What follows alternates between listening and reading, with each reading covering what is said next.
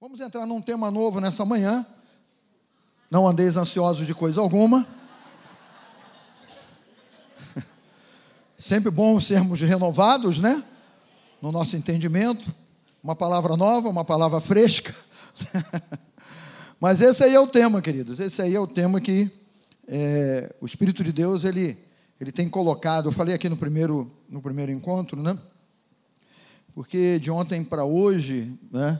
Tem nada a ver com o jogo que eu vou falar, não, tá? De ontem para hoje, né? O Espírito Santo ministrou muito ao meu coração de. Ah, é, é, você vai ver que eu não vou passar nem três ou quatro, se bem que eu tenho slide aqui, até dizer rodo, até, até, até dizer chega, né? Mas a rodo aqui, slide. Mas o Espírito Santo me colocou no meu coração de é, é, passar mais a voz de Deus ao teu coração do que qualquer outra coisa de passar mais é, aquilo que o Espírito de Deus ele quer ministrar à tua vida, ele quer ministrar ao teu coração, porque só você sabe o que você tem enfrentado, só você sabe e compreende não é, aquilo que tem sido uma afronta na tua vida, aquilo que tem gerado, tem sido um fator gerador de ansiedade ou de preocupação na tua vida. Quem sabe o espírito de medo, ele, ele junto com esse problema tem se levantado e você tem estado acuado, você tem estado preocupado, e são as coisas, são as aflições, né, que Jesus, ele, ele fala isso no Evangelho, são as aflições que nós vamos enfrentar na vida, mas em nenhum momento o nosso Deus, na palavra, não é, ele fala alguma coisa assim, olha, agora complicou, não é? agora não tem mais jeito, não, muito pelo contrário, diante de todas as situações que possam se levantar contra a nossa vida, diante de todos os problemas que possam se levantar contra você, Deus ele tem uma resposta, Deus ele tem uma palavra, Deus ele tem uma, uma, uma revelação, um entendimento para trazer ao teu coração. É, é, é um entendimento assim, olha, o meu Deus ele não falha, o meu Deus ele permanece, ele é o mesmo, ele não sofre variação de mudança, ele não é um Deus instável, emocionalmente, Deus não precisa de um tratamento psicológico ou psiquiátrico, não é? Deus não é bipolar, não é?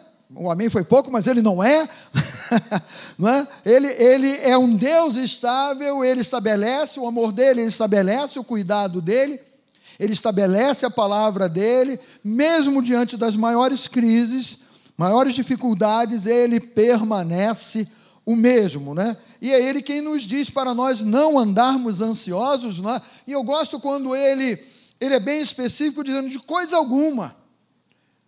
Ou seja, né? qualquer coisa que se levantar contra a tua vida, contra a tua crença, contra a tua fé, ele está dizendo assim: olha, você não tem que estar ansioso por causa disso, você não tem que estar ansiosa por causa disso. E ele estabelece a palavra dele, ele estabelece a cura dele para, para a nossa vida. Ele estabelece o princípio dele, que é um princípio de paz, é um princípio de vitória, é um princípio de trazer a tranquilidade em meio à guerra. Nós não ficamos bem, não é? porque há ausência de guerra, ah, então eu estou bem eu não tenho problemas, não é? eu não tenho dificuldades. Olha, eu não sei o que é problemas há mais de um ano. É o caso de alguém aqui? Houve silêncio no céu. Não é? Então Deus ele não trabalha pela ausência dos problemas, mas ele trabalha exatamente quando nós estamos no campo de batalha, quando nós estamos enfrentando, quando nós estamos vivendo, trabalhando, cuidando da família, cuidando dos interesses de Deus, quando nós estamos com a nossa vida nas mãos dele, ele sabe do campo de batalha que você está e ele diz assim: Olha, eu tenho um antídoto, você não tem que andar ansioso, preocupado, seja pelo que for porque eu estou cuidando da sua vida. Ele fala isso, né, aspecto do cuidado, e ele diz assim: olha, lança sobre mim. E quando ele diz lança sobre mim, ele está dizendo assim: ó, eu sou a tua segurança, eu sou o teu esteio, eu sou a coluna na tua vida. Quando nós pensamos em coluna, é, uma, é, um, é um objeto de sustentação. Ele é a sustentação da tua vida. Ele é aquele que te mantém de pé mesmo em meio às crises, ele te mantém de pé. Mas ele não diz somente lançando sobre ele, pegando, né? Porque só é, é, em nós lermos essa frase, lançar sobre ele a nossa ansiedade, porque ele diz assim: olha, é a tua ansiedade, é você que está preocupado. Diga comigo assim: Deus não está preocupado, porque ele está no controle. Ele não saiu do controle, esse mundo está nas mãos de Deus. Esse mundo pode jazer, né? jazer ou jazir, não sei, no maligno, né? mas quem manda nesse mundo, quem manda na tua vida é Deus. Então ele diz: olha, pega essa tua preocupação, pega essa coisa que está agitando você, pega essa ansiedade que pode estar batendo a porta do teu coração e lança sobre mim. Né? E a segunda parte desse versículo fala desse amor que é todo especial. Porque eu estou cuidando de você. Eu estou tomando a tua vida nas minhas mãos. Sabe, e esse tomar a nossa vida nas mãos dele é aquela coisa que gera em nós inexplicavelmente um descanso é por isso que a palavra fala que a paz que excede todo entendimento guardará o teu coração e guardará a tua mente. É uma paz no sobrenatural.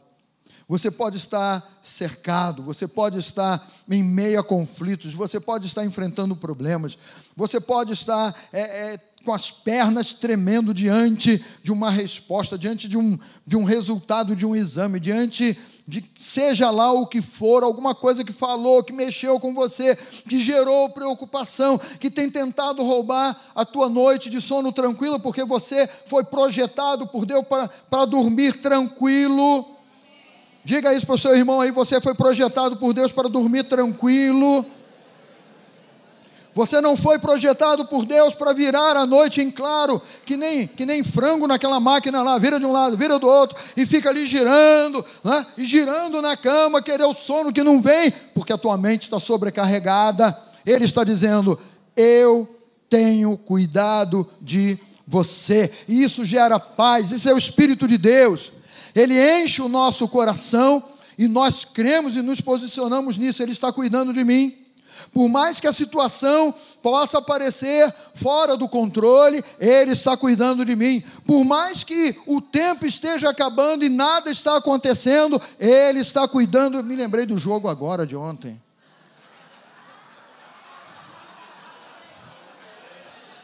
Por mais que o inimigo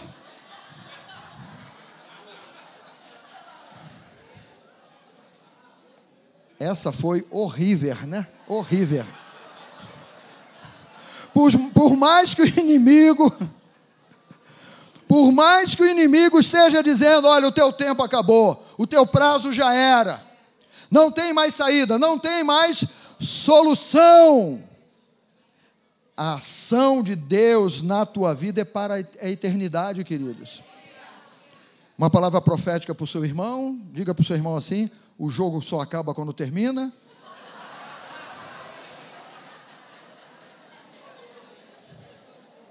Uma palavra profética para o seu irmão, calma, cocada. Deus está agindo na sua vida. Deus está agindo na sua família. Deus está agindo na sua vida financeira, no seu trabalho, na tua produtividade, naquilo que você faz, naquilo que você empreende. Deus está agindo na tua vida. Diga glória a Deus, diga eu creio, eu recebo da tua parte, Senhor. A tua vida está debaixo desse controle do Deus que te ama e diz: Ele tem cuidado de mim. E somos nós quem temos que repetir isso, queridos. Repetir em crença: Ele tem cuidado de mim. Ele está cuidando de você. Eu falei na mensagem passada, né, sobre algumas crenças que nos limitam e nós ficamos limitados por crenças, por pensamentos que se enraizaram na tua mente e, e têm determinado coisas na tua vida. E tem determinado que a ansiedade vai prevalecer na tua vida. Muitas vezes nós temos esses pensamentos enraizados, é aquele, é aquele tipo de pensamento, não é? Que aonde Deus está querendo te levar a patamares maiores e mais altos, mas você diz e você pensa assim, até quase que naturalmente, ah, não, isso aí é muito bom, ou essa vaga é muito boa, ou esse concurso é muito bom, ah, mas é, é, não é para mim, ou eu não estou preparado, eu não estou capacitado. E essas coisas nos limitam. E essas coisas nos quase que nos achatam e tentam nos manter num lugar que não é o lugar que Deus tem planejado para você. É, é, é, é, aquele sintoma ou, ou um diagnóstico que diz assim: olha, você não pode fazer isso, hein? Olha, você não pode comer aquilo, hein? E aí você pensa, é, hoje está meio nublado, então não vou no culto, não. Alguma coisa que, que vem para te limitar, que vem limitar os teus sonhos, os teus planos, as coisas que Deus coloca no teu coração. E aí, ao invés de você crescer e você fluir na, na unção e na direção do Espírito Santo de Deus, você fica limitado. Você fica ali por pensamentos e crenças que estão limitando a tua fé. Quando eu falei sobre isso aí, eu falei daquele aspecto que é Jesus, né? Os discípulos de Jesus estão no barco, vem uma tempestade, começa, né? O texto diz que o barco estava sendo varrido pelas ondas, os discípulos estão lá, Jesus está dormindo lá no fundo do barco, na, na, na, na popa do barco lá, e os discípulos se deparam com aquela situação, uma situação de conflito, de medo, vamos perder a vida, já era, não tem mais como, não tem mais solução. Eles percebem que Jesus está no barco, vão correndo, vão acordar Jesus. Jesus, não te importa que venhamos a perecer. Mas Jesus se levanta, acalma o vento, pede para o vento se calar, pede para o mar se acalmar, e depois Jesus vira para os discípulos e diz assim: Por que, que vocês foram assim tão tímidos? E essa palavrinha timidez no grego é covardia. Por que é que vocês se acovardaram diante dessa situação? E quando ele diz por que vocês se acovardaram, ele está dizendo assim: ó, vocês poderiam ter repreendido essa tempestade. Vocês poderiam ter falado ao mar e ao vento para se aquietar, mas certamente os discípulos olharam: quem sou eu para repreender o vento? O vento é a natureza, é a força da natureza, o mar é a força da natureza. Como é um ser humano, um ser humaninho, né? Tão pequenininho, vou repreender o ah, vou repreender a chuva, vou repreender alguma coisa natural. E Jesus ele desperta isso neles, dizendo assim: olha, vocês não têm que se acovardar diante de nada, vocês não têm que se diminuir diante de nada. Vocês não têm que ser tímidos, mas vocês têm o poder e têm a autoridade de se posicionarem e de irem além de todo tipo de pensamento ou crença que te limite em alguma coisa. Porque Ele nos cercou, Ele nos deu essa autoridade. Então Ele está dizendo: olha, nada vai ser impossível, impossível para vocês, porque vocês estão crendo. Nós servimos ao Deus que é declarado o Deus do impossível.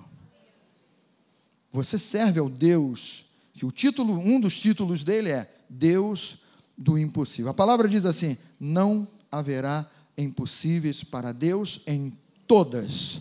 Diga comigo, todas. Todas as suas promessas.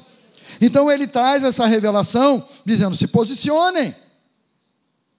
Não sejam tímidos, não é? Não deixe nenhum tipo de crença ou pensamento limitar você ou travar você, ou acuar você. A palavra, ela, ela avança, é? Se nós ficamos limitados por algum tipo de crença, não abrimos a boca expressando a nossa discordância. Diga comigo ali, discordância. Contra aquilo que está acontecendo. Os discípulos não, não se posicionaram desse modo. Mas eu e você estamos sendo despertados nessa nessa manhã de domingo. Todas as vezes que o inimigo se levantar, o inferno se levantar contra a tua vida, você tem o poder e a autoridade, você deve ter essa inquietação de dizer: Eu discordo dessa voz do diabo, eu discordo dessa ação maligna, eu não concordo com isso que Satanás está levantando contra a minha vida. Amados, nós fomos chamados por Deus para liberdade, foi para a liberdade que Cristo nos libertou. E ele diz assim: permaneçam livres. E a pessoa que é livre em Cristo Jesus, ela se posiciona para discordar do inferno e da sua obra. Ela não é mais tímida, ela não é mais uma pessoa que pensa assim: ah, eu, eu não posso repreender isso. Quem sou eu para fazer isso? Quem sou eu para alcançar esse, esse cargo ou, ou, ou, ou essa posição? Não. O teu coração está aberto para a palavra, o teu coração está aberto para Deus. Deus já liberou a palavra e, e, e disse para nós assim: não se acomode, não se acovarde, não retroceda.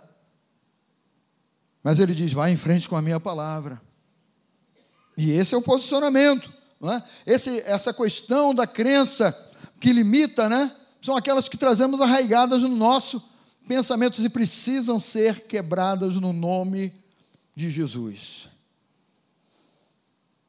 Se há algum tipo de crença, e deixa o Espírito Santo de Deus falar ao teu coração, se há algum tipo de pensamento que te limita, isso precisa ser quebrado no nome de Jesus.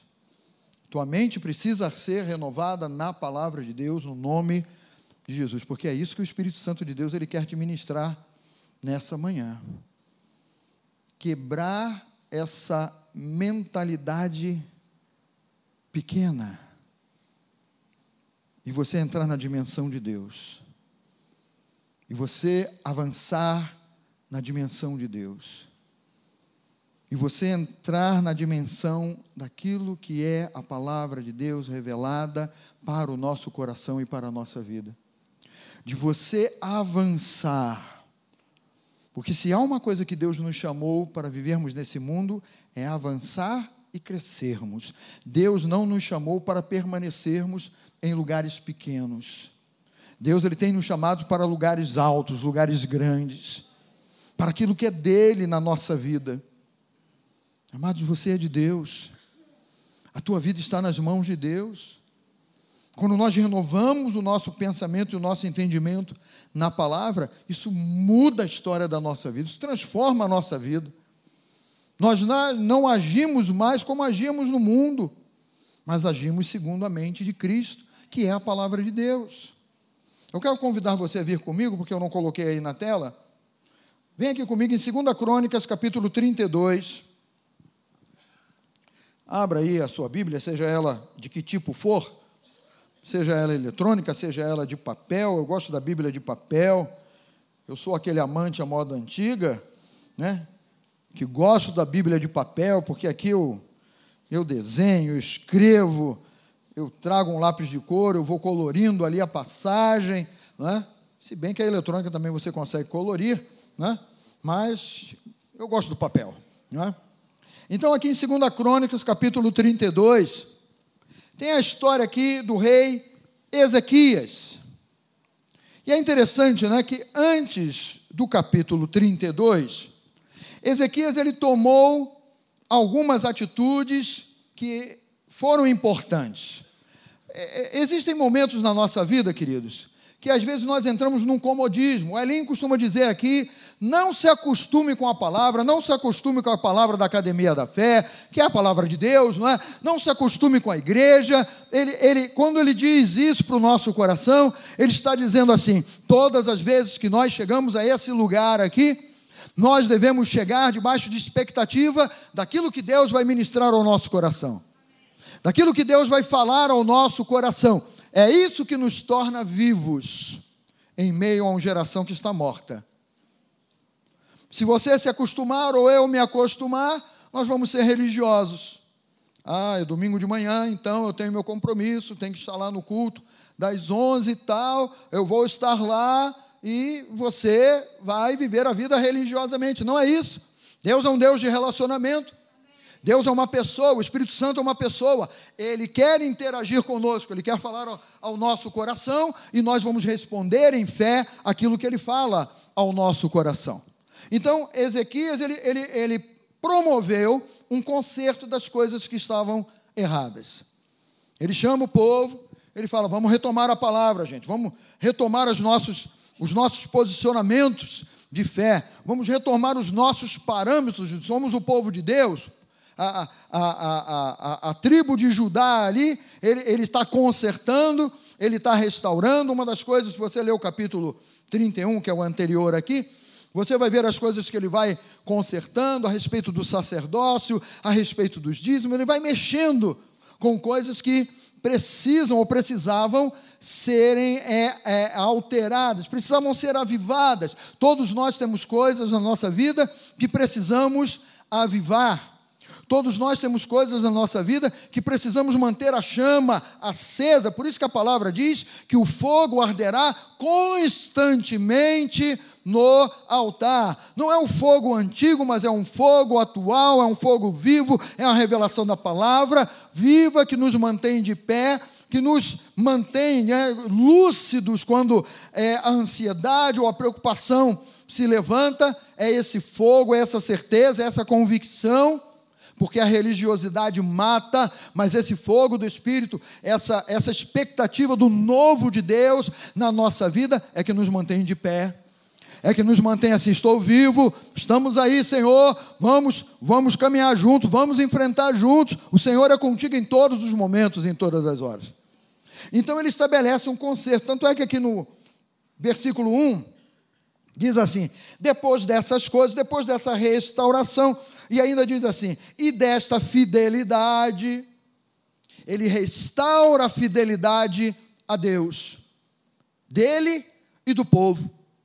Ele restaura o comprometimento, o compromisso dele e do povo diante de Deus. Ele conserta, diga comigo, conserta. Conserta as coisas, né? Nós temos um irmão aqui na igreja chamado Ricardo. Se você levar não é, o seu secador que onde queimou, de tanto você tentar secar, não é? pode levar que o Ricardo vai consertar coisas que são consertáveis. A nossa vida, não é? Ela, é, ela pode ser consertada. Princípios e parâmetros que precisam ser consertados. Então ele conserta e ele é, aviva a fidelidade. É interessante, né? Que ele toma esse posicionamento e logo depois que ele toma esse posicionamento na palavra, se levanta o inimigo. Se levanta aqui no caso dele, Senaqueribe, né? diz aqui o texto, rei, rei da Assíria. No seu caso, no meu caso, pode ser qualquer outro nome aí, porque esse cara aqui representa o inimigo, representa oposição à palavra, representa uma oposição a você consertar as coisas, a você é, estabelecer a fidelidade a Deus, ele representa o inferno, esse Senaqueribe aqui. Então, todas as vezes que nós nos posicionamos na palavra, pode ter certeza que o inimigo tenta se levantar para provar a tua fé, para provar a tua crença. Se você realmente está com o coração na palavra ou não, se você realmente está crendo ou não. Ezequias, ele poderia ter falado: Poxa, mas eu tomei uma atitude, eu, eu restabeleci isso, aquilo. Logo agora que eu tomei essa atitude, se levanta esse problema, se levanta essa, se levanta essa afronta, lá vem esse espírito de medo contra mim. Ele poderia se desesperar, ele poderia tentar arrancar os cabelos, ele poderia perder a noite de sono, ele poderia ficar gemendo, murmurando, reclamando, mas ele toma atitudes. Diga comigo assim: eu preciso tomar algumas atitudes. E há atitudes, eh, queridos, que nós precisamos tomar diante de Deus. E há coisas que Deus vai fazer. Nós não estamos isentos de deixarmos ou de largarmos tudo na mão de Deus como, como irresponsáveis, né? Você veja, né? É, é, os discípulos pescaram a noite toda, não pegaram um peixe sequer. Jesus pede o barco emprestado, Jesus prega, e depois Jesus lança uma palavra para ele: né? fazer ao largo, lançai as redes. Eles já tinham pescado. Foram eles que pegaram as redes que já estavam lavadas, que deu um trabalhão danado, por estarem lavadas, foram eles que botaram a rede dentro do barco de novo, se fizeram ao largo e responderam em fé a palavra que Jesus deu para eles. Não foi Jesus que falou: peraí, gente, vem cá, me ajuda aqui. Nem tudo está nas mãos de Deus, mas algumas atitudes que são importantes estão nas suas mãos. Cabe a você, cabe a mim, cabe àquele que crê realizar. E Ezequias ele vai fazer exatamente isso. A primeira coisa que ele faz é quebrar a facilidade que o inimigo poderia ter, já que o inimigo se levantou, veio para tomar as cidades. Né? Ezequias diz aqui o versículo 3, depois o 4, né? ele, ele resolve assim, em acordo lá com, com seus conselheiros: olha, vamos fechar as fontes de água. O que significa isso, queridos? Ele resolve, né, depois de toda essa fidelidade, de todo esse entendimento, ele falou assim: Olha, eu vou dificultar as coisas para Satanás. Por que, que ele vai vir contra mim e eu vou deixar as fontes aí para ele beber água à vontade e ainda vai vir contra mim? Ele fecha as fontes de água, ele tampa o ribeiro para que o inimigo não tivesse facilidade na vida dele. A palavra diz assim: não deis lugar ao diabo. Porque se nós dermos lugar ao diabo, estamos dando um lugar para ele avançar contra nós mesmos. Então ele está vivendo uma afronta, mas há coisas que ele precisa fazer, há coisas que você precisa fazer, que eu preciso fazer. Então vamos cortar a facilidade que o inimigo possa ter vindo contra a nossa vida. Ele toma essa atitude. A minha água ele não vai beber. Sabe, às vezes Satanás, ele tenta drenar a água da vida que você tem recebido. Ele tenta deixar você com sede. Mas você diz assim: não, eu vou fechar. Acabou, acabou essa facilidade. Você não vai vir contra mim e eu não vou ficar dando água para você, não. Ele toma essa atitude que ele deveria tomar, que cabia a ele tomar. Ele não somente toma essa atitude, aqui o versículo 4 diz, não é? Taparam todas as fontes, também o ribeiro. Ele falou: esse inimigo, se está se levantando contra mim, ele não vai ter facilidade, não. Ele não sabe com quem está mexendo. Fala isso aí para o inferno. Satanás, você não sabe com quem está mexendo. Vai falar desse jeito? Satanás, você não sabe com quem. Tem que falar com autoridade mesmo. Diga aí, Satanás, você não sabe com quem está mexendo. Você não vai ter facilidade na minha vida. Não vou dar facilidade para você. E Ezequias ele toma essa atitude aqui. Uma outra atitude que ele tomou, aqui no versículo 5, ele restaurou todo o muro. Ou seja, no dia a dia tinha um muro lá quebrado. Mas sabe aquele negócio na tua casa que está quebrado ou que está precisando ser mexido e você nunca mete a mão para fazer? Quem entende isso aí? As mulheres que têm algo na sua casa que precisa ser mexido e que estão esperando e esperando que algo aconteça, digam amém.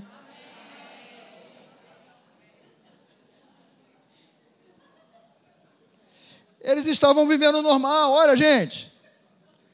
Ah, o, sabe, o muro precisa ser endireitado, ah, mas deixa para lá, não tem problema, não temos inimigo. Não temos problema. Mas olha, o muro está. Mas, mas, mas, deixa para lá, outro dia eu faço. Já ouviu essa frase alguma vez? Não, não, deixa. Ó, faz o seguinte: eu vou chamar alguém para endireitar. O alguém chegou lá, Ricardo, alguém chegou lá na tua casa? Sim ou não? Não. Mas sabe aquela coisa, precisa ser feita, mas não está sendo feita. O muro está lá quebrado. Agora, quando veio o problema, quando veio a afronta, ele toma a atitude que ele precisava tomar. Gente, precisamos restaurar o muro. E aí vai tomar uma atitude, né? Porque muro fala de barreira, muro fala de impedimento. Muro fala assim: Eu não vou permitir que o inimigo entre por esse lado do muro que está quebrado. Ele toma uma atitude e fala: Vamos endireitar o muro. E eles vão, não é? Cabia ele. Não cabia a Deus endireitar o muro. Deus pode até ter inspirado a ele. Olha lá, está vendo aquele muro lá? Aquele muro já devia ter sido endireitado há um tempão. Vai lá agora e restaura. Gente, vamos restaurar o muro. Eles vão e, e, e, restaurar o muro fala de tapar brechas, né? Cabe a ele, cabia a ele, cabe a você, cabe a mim. E ele vai e tapa a brecha do muro. Não somente isso, né? Mas ele, ele ergue um outro muro para maior proteção. Você compreende isso? Que há coisas que nós precisamos ir fazendo e não podemos postergar, não podemos empurrar com a barriga, porque senão vamos ser tomados de ansiedade, de preocupação, de abriu-se a brecha para o espírito de medo, seja em que aspecto for. Ele toma outras atitudes aqui, ele vai é, é, fazer armas, escudos em, em abundância, tudo isso ele fala assim: olha, depois que o inferno se levantou, vamos providenciar tudo isso aí. Mas cabia a ele fazer isso, não cabia a Deus. E aí, no, no, decorrer disso tudo aqui, ele também, porque aquele que é dirigido pelo Espírito de Deus tem um entendimento. Há coisas que eu e você precisamos fazer, mas tem a parte de Deus. Diga comigo assim: a parte de Deus. Hã? Diga assim: o meu Deus vai cumprir a parte dele nessa aliança.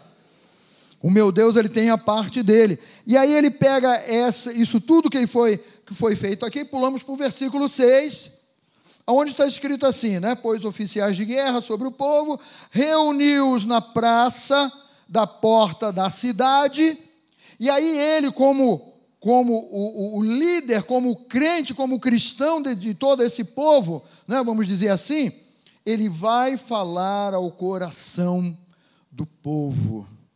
Ele vai ministrar a palavra de Deus ao coração do povo ele vai é, restaurar o poder da palavra de Deus no coração do povo. Ele vai avivar o entendimento da palavra de Deus no coração do povo.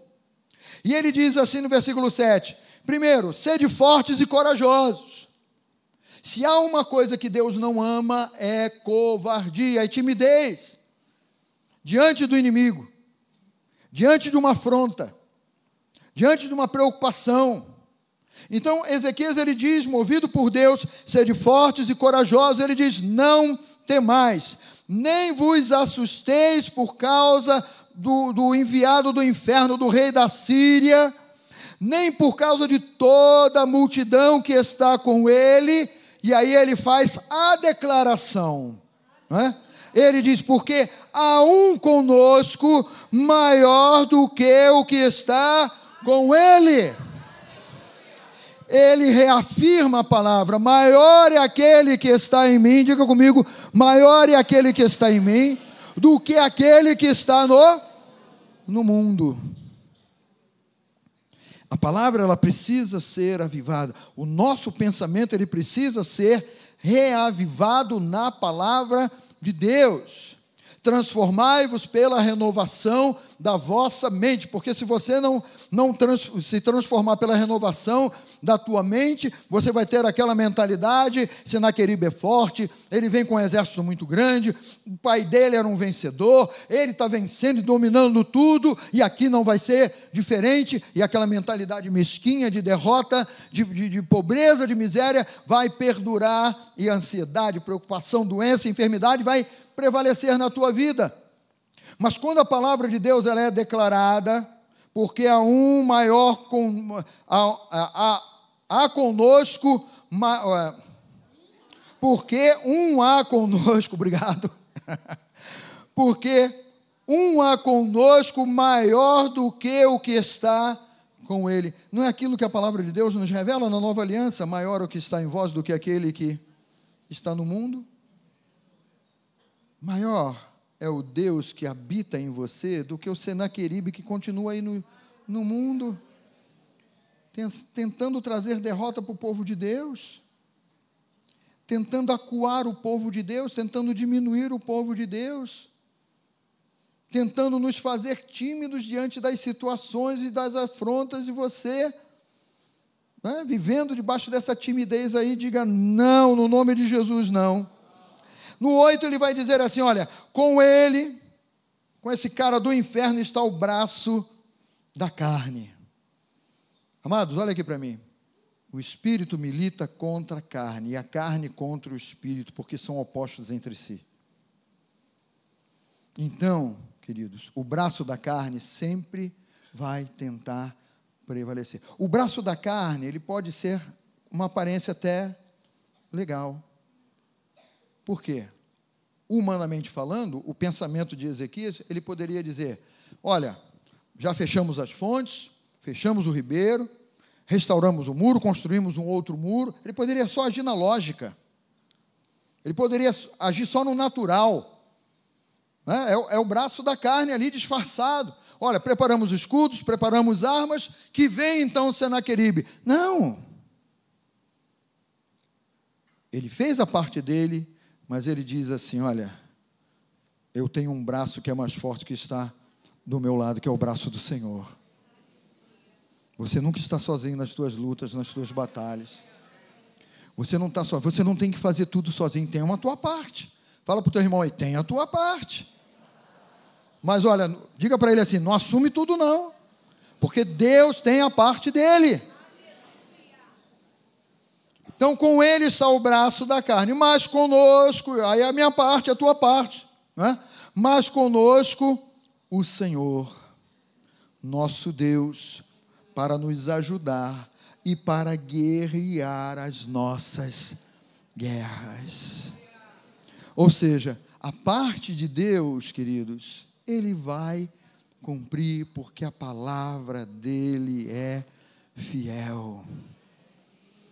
O Senhor, mas somos nós quem declaramos isso aqui em meio a esse campo de batalha. Eu não sei a batalha que você está enfrentando, a dificuldade que você está enfrentando, aquilo que tem sido um fator gerador de ansiedade na tua vida, eu não sei.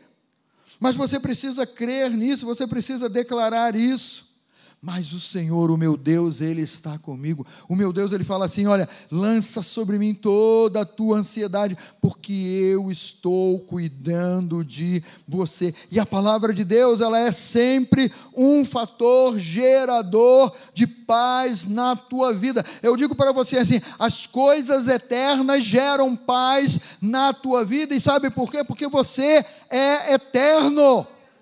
Você já está na eternidade em Cristo Jesus. Ainda estamos aqui nesse mundo, mas já somos eternos. É por isso que a palavra da eternidade, a palavra da vida, a palavra de Deus, ela não é um fator de estresse em nós ou de preocupação, muito pelo contrário. A palavra de Deus, ela gera paz, ela gera certeza, gera paz e gera certeza em meio a conflitos, gera paz e gera certeza em meio a guerras. Você já tem esse entendimento. Paz não significa ausência de guerra, ausência de problema. Muito pelo contrário, não é? É exatamente quando nós estamos no campo de batalha que se manifesta o poder da palavra de Deus e você está ali no campo de batalha, mas aqui dentro você crê porque crê, Deus está comigo ele está guerreando as minhas guerras, Ele está lutando do meu lado. Maior é aquele que está em mim do que aquele que está no mundo. Esse é o meu Deus, essa é a, essa é a palavra do meu Deus, essa é a palavra da minha vitória. O, o versículo termina dizendo: O povo cobrou ânimo, porque a palavra de Deus, as coisas eternas nos animam. As coisas de Deus, elas mexem conosco na certeza que dentro, elas geram certeza dentro de você. Dentro de mim não é diferente. Dentro da vida daquele que crê. O povo cobrou ânimo com as palavras de Ezequias.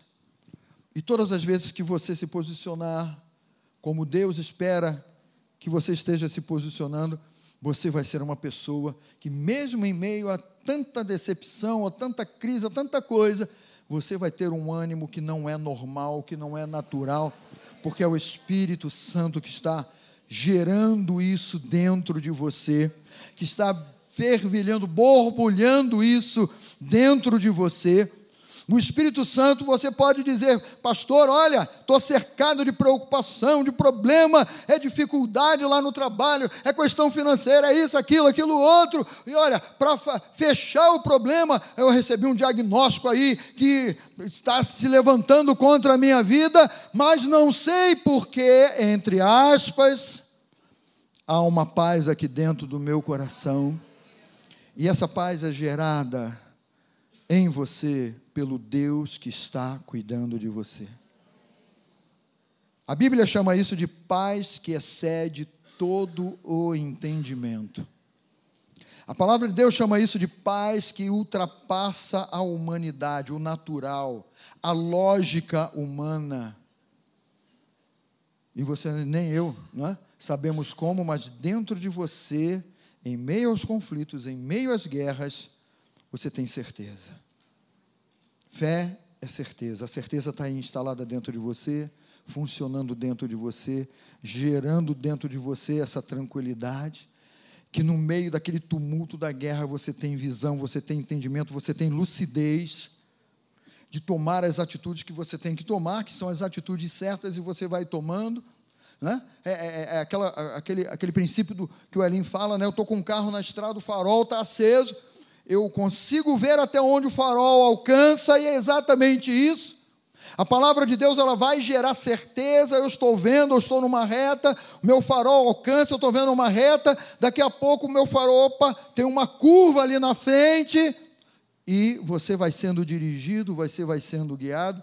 E mesmo num lugar que você poderia dizer, não conheço, estou preocupado, não sei o que vem pela frente, mas o Senhor sabe porque Ele está guerreando as minhas guerras. O Senhor está indo à minha frente. Maior é aquele que está comigo do que aquele que está no mundo. E Ele vai dirigindo a tua vida e as ansiedades vão perdendo a força. E aí você começa não é, a dormir tranquilo. E talvez alguém possa até te sacudir. Como é que você consegue dormir tranquilo diante dessa situação? E você tem que dizer assim: calma. Deus está conosco, afastando as trevas. Diga isso comigo: Deus está comigo, afastando as trevas, Ele vai limpando o caminho. Diga, Ele vai limpando o meu caminho, Ele vai me dirigindo, Ele vai me guiando. É o meu Deus, é o meu Senhor. Nas mãos dele eu entreguei a minha vida, e maior é Ele que está comigo do que aquele que está no mundo. Aquele que está no mundo já está derrotado, foi derrotado na cruz do Calvário, e você também passou por aquela cruz ali, né, onde Jesus deu a vida só que você passou por aquela cruz para ser feito uma nova criatura. E a velha criatura foi destruída, destronada. E você vive, e vive para viver em novidade de vida com Cristo Jesus e ser abençoado em tudo que você colocar no teu coração. A palavra de Deus, ela vence, queridos. A palavra de Deus, ela vence. Não desanime. Deus falou muito ao meu coração no primeiro encontro isso. Não desanime nem desista de Deus. Eu não posso viver o teu problema, nem você viver as minhas dificuldades, mas há alguém que já viveu e já carregou na cruz do Calvário. Eu digo para você: não desista de Deus. Não desanima em meio às afrontas. Não entrega os pontos. Não abaixe as armas. Permaneça firme. O Senhor é contigo. No teu lar, na tua empresa, nos teus negócios, na tua família, no teu casamento, na vida dos teus filhos. Às vezes nós nos preocupamos com a vida dos nossos filhos, o futuro dos nossos filhos, o futuro do teu filho, dos nossos filhos aqui. Estamos em família, estamos na casa de Deus. Olha, o maior futuro para os nossos filhos é você ensinar a eles o caminho que eles devem seguir porque eles vão, depois da nossa é, ida para o Senhor, eles vão continuar vivendo, e se eles tiverem a direção de Deus, eles vão ser mais do que vencedores, assim como nós somos, mais do que vencedores, e do mesmo jeito que Deus cuida de você, cuidará deles.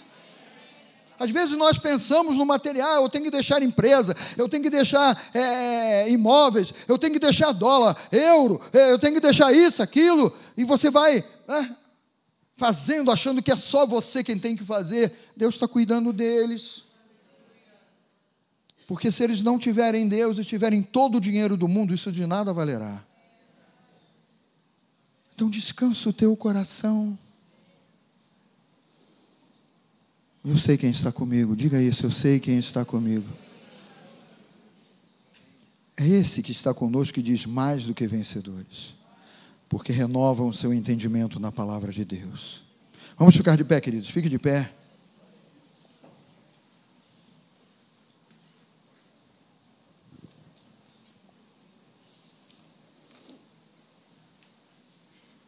Pessoal que está nos visitando, tem umas plaquinhas aí levantadas aí escrito visitantes. Siga, siga essa turma aí. Vocês vão ser levados lá para o espaço gourmet, para esse bate-papo, para tomar um suco tomar um café se quiserem, uma água. Você que permanece aqui, fecha um pouquinho os seus olhos, curva a sua cabeça. Respire a paz de Deus no teu coração, no teu entendimento, na renovação da tua mente. Paz em meio à guerra. Paz em meio às aflições. Paz diante de resultados de exames contraditórios. Talvez você possa pensar, mas eu busco a Deus, estou aqui na academia da fé, e esse exame é uma afronta àquilo tudo que eu creio e declaro, sim. Você não vai ficar tímido não diante dessa situação. O que você precisa reforçar no teu entendimento é aquilo que a palavra de Deus diz. Se o Espírito de Deus habita em você, como nós cremos, o Espírito de Deus vivifica o teu corpo e toda doença é queimada e é envergonhada no nome de Jesus. Se a tua mente é renovada, você sabe, maior é aquele que está em você. Ele mora em você. Ele vive em você. E ele vivendo em você, não há enfermidade que possa derrotar aquilo que está revelado na palavra de Deus. Pastor, o meu caso é finanças, é o meu trabalho, a empresa não vai bem, situações complicadas nessa área aí. Sabe, você é dizimista, você é ofertante. A prosperidade de Deus está sobre a sua vida. E sabe uma coisa maravilhosa? É Deus quem repreende o devorador na tua vida quando você vive fidelidade. É Deus quem guerreia a nossa guerra nessa área. Você nunca está só, não. Você não está desamparado. O Senhor, Ele é contigo sempre, no nome de Jesus. Pai, obrigado.